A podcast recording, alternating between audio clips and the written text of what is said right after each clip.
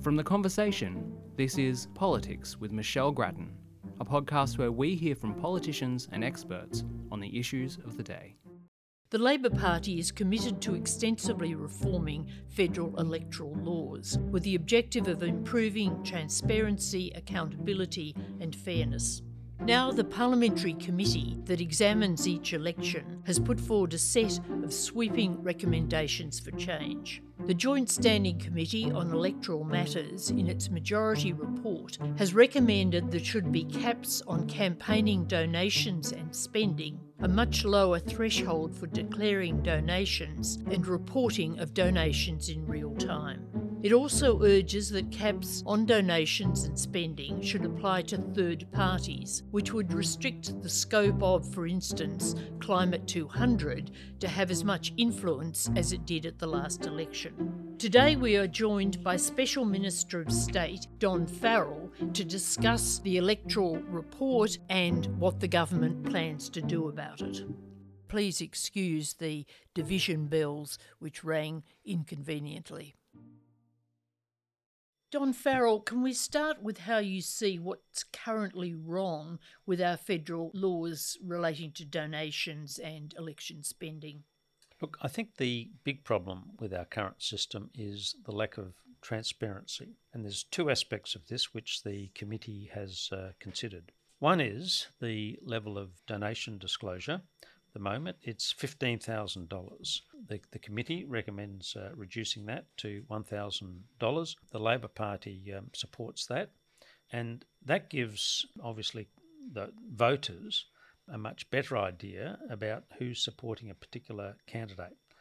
Associated with that is the issue of real time disclosure.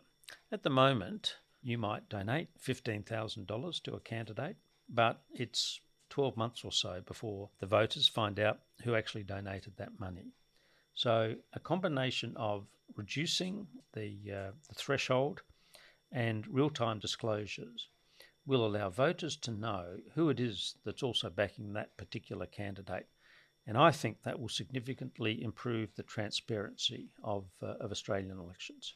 And what about the caps on spending and donations? Are you, in general, in favour of those? Labor is committed in broad terms to such caps. Look, um, I, I, I, am broadly in favour. Um, what we saw at the last election was that one individual spending $117 million on the, uh, on the election. We knew that particular individual was this spending. This is Clive Palmer. This is Clive Palmer. We knew he was spending plenty of money because everywhere you looked there was a billboard or a poster or a radio or a TV ad. Uh, what we didn't know was just how much he's spending. The Australian electoral system shouldn't be just open to people with lots of money. Australian elections are about ideas and policies, not the wealth of the uh, the political backers. So I think we've now reached the point and I'm hoping that there'll be broad consensus on this across the uh, the political parties that we've got to do something to firstly restrict the amount of money that individuals can can, can spend, but also ensure that uh, combination of transparency so that ordinary people can run campaigns. Your critics would say a union that wanted, for example, to influence an election could spend a huge amount, and quite a lot of them spend quite a lot of money, or a company could spend a, a large amount what would be your reply? It's not just potentially an individual. Well, look, I, I think we've got to look at the totality of uh, the people that are, spending money. I don't say that unions or companies should be exempt from that uh, process. I think that a serious attempt to reform our electoral system means that we've got to uh, apply uh, limits to um, you know all of the people who participate in the uh, in in the process. But what I'm concerned about is that the expenditure by wealthy people to buy, essentially buy election results, is now completely out of control, and we've got to do something about it. Now, the report talks about caps also being on third parties and associated entities. Of course, in the last election, we saw Holmes à Court's Climate 200 spend a lot of money, nothing like Clive Palmer, I might add, but a lot of money. We saw the Teals benefiting not only from that money, but other donations, obviously, and spending a great deal of money in those individual seats. And yet, if uh, third parties are covered by these caps, the argument is that uh, other people, unknown candidates, will have a lot more trouble in the future getting in because you have to spend quite a lot to be known if you're not associated with a party or already have a big name. So, how do you weigh up those things? And do you agree with caps applying to third parties? Well, to, to answer that last question first, um, yes, we do believe in caps applying to, to third parties because you can't have a system uh, which simply says, well, if you're not a union, not a business, or um, so forth, that you don't have to uh, comply with the uh, the rules. It's got to be a, level playing field. We want to have discussions with all of these groups. In fact, I've already had some discussions with um, with with some of these groups that you've just mentioned. Um, I think there's a balance whereby we increase this transparency, we restrict the ability of rich people simply to buy election results, but um, at the end of the day, we, we improve access to our democracy. I think there is a balance there. My job in the next six months before the final report will be to try and find that balance. Now, you said that reform should be bipartisan, but the interim report had a dissenting report from the coalition. So, are you willing to go it alone, not to wait for bipartisanship? My preferred position with all electoral reform is that it should be bipartisan. When I was the Shadow um, Special Minister of State, I worked closely with Senator Cormann, who was then the Special Minister of State, uh, and then uh, his uh, his successors. There was a couple of them to try and get this consensus position. I think Australian democracy works best when the Parliament works together to get the best result for the community. Um, I haven't given up hope that we can get consensus uh, on this occasion.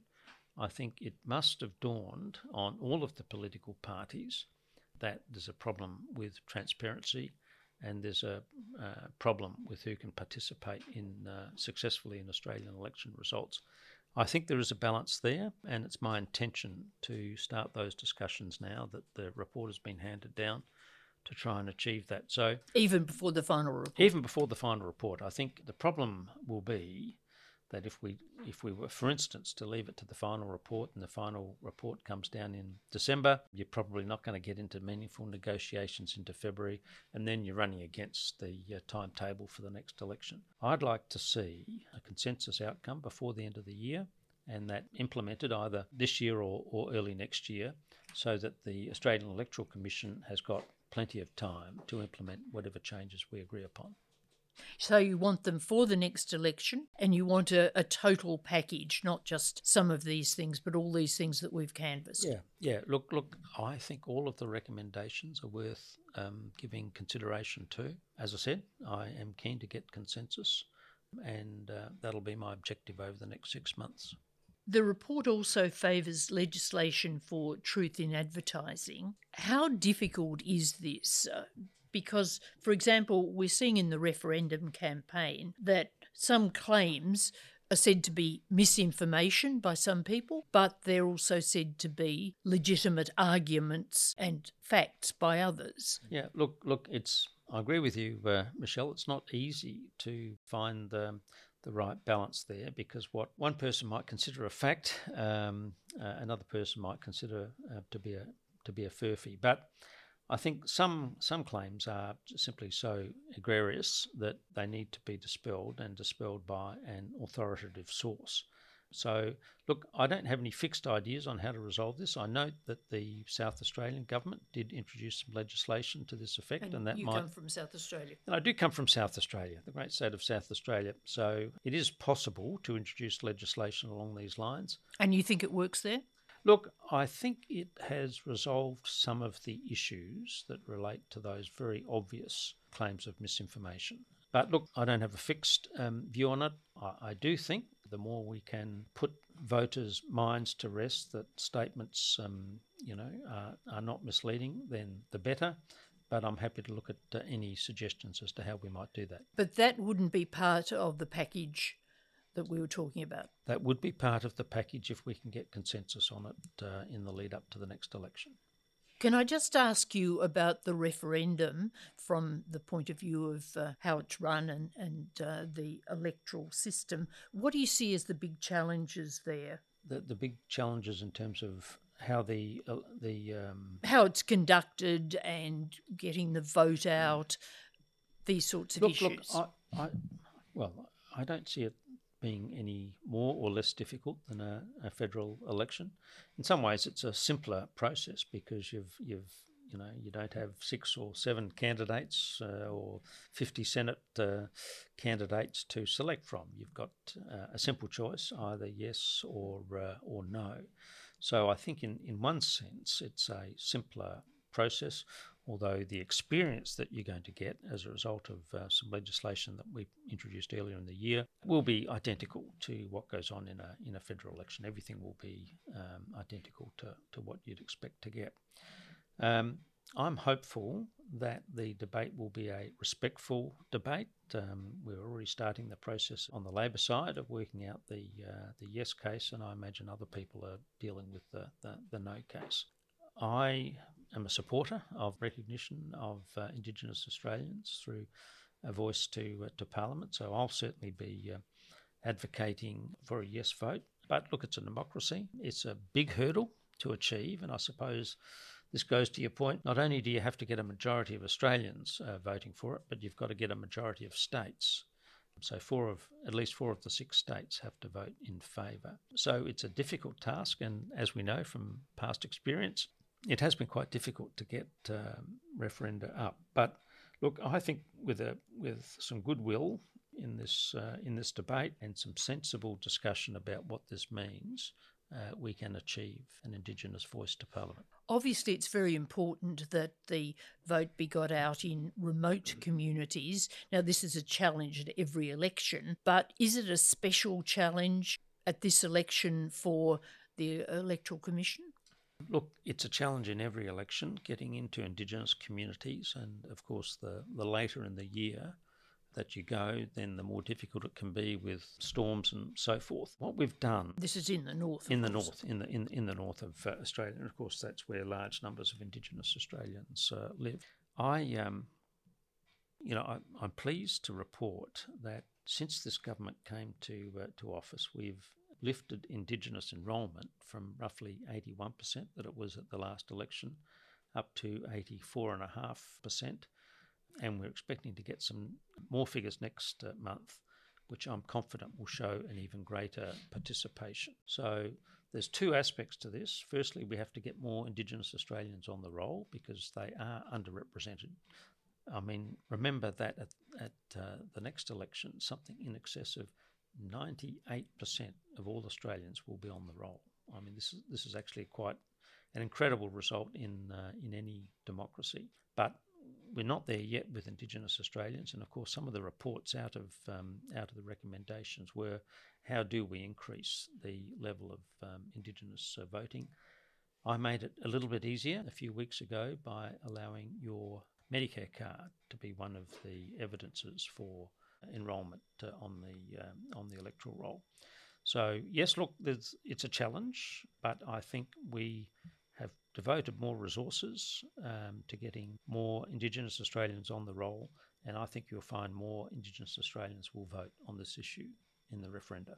Just in terms of your point on the weather in the north, this is an argument for having the referendum in October rather than late November, say, or December you're you're actually absolutely right there, uh, Michelle. Uh, I think the later in the so under the Referendum Act, you've got to call the election no sooner than two months and no longer than six months after the legislation has uh, has passed. The legislation has now passed. I think that when the uh, Prime Minister gives consideration to this issue, obviously the fact that it's more difficult to um, get out and for the Electoral Commission to get into a lot of these Indigenous uh, communities in the wet season, we'll see the vote being sooner rather than later. Why not go in September? Well, it's entirely in the hands of the uh, the Prime Minister. Would you like to see it in September for the Electoral Commission's convenience? I um, I'm happy to adopt whatever date that the uh, Prime Minister uh, selects because either way, Very whatever diplomatic. Date, whatever day it's going to be, I'll be voting yes. All right.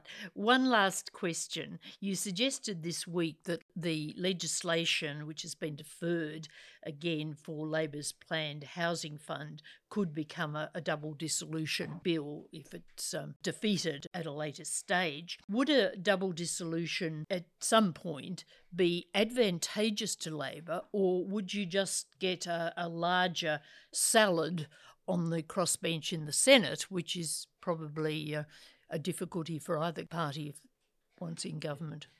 No, look, I'm uh, not advocating a double dissolution. What I am advocating is for the Greens political party to come to their senses. They say they want more spending on uh, on housing, particularly social and affordable housing. At the moment, they're lining up with the uh, coalition to block $10 billion worth of spending on affordable and social housing.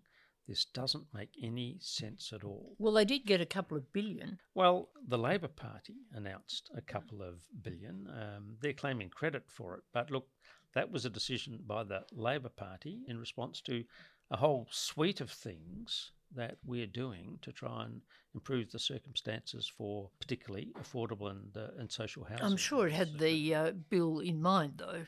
I'm, I'm sure the Prime Minister was thinking only about um, all of those people who currently don't have access to um, a roof over their head and how a Labor government might best uh, improve the situation for those people. But uh, the, the principal point is this if the Greens are serious about improving the circumstances for social and affordable housing, there's only one offer on the table, and that's the Labor Party's offer. And it was the offer that we took to the last election. You know, we, we didn't beat around the bush here. We didn't say we were going to do one thing and doing something else. We're doing exactly what the Australian people, or what we told the Australian people we were going to do before the last election.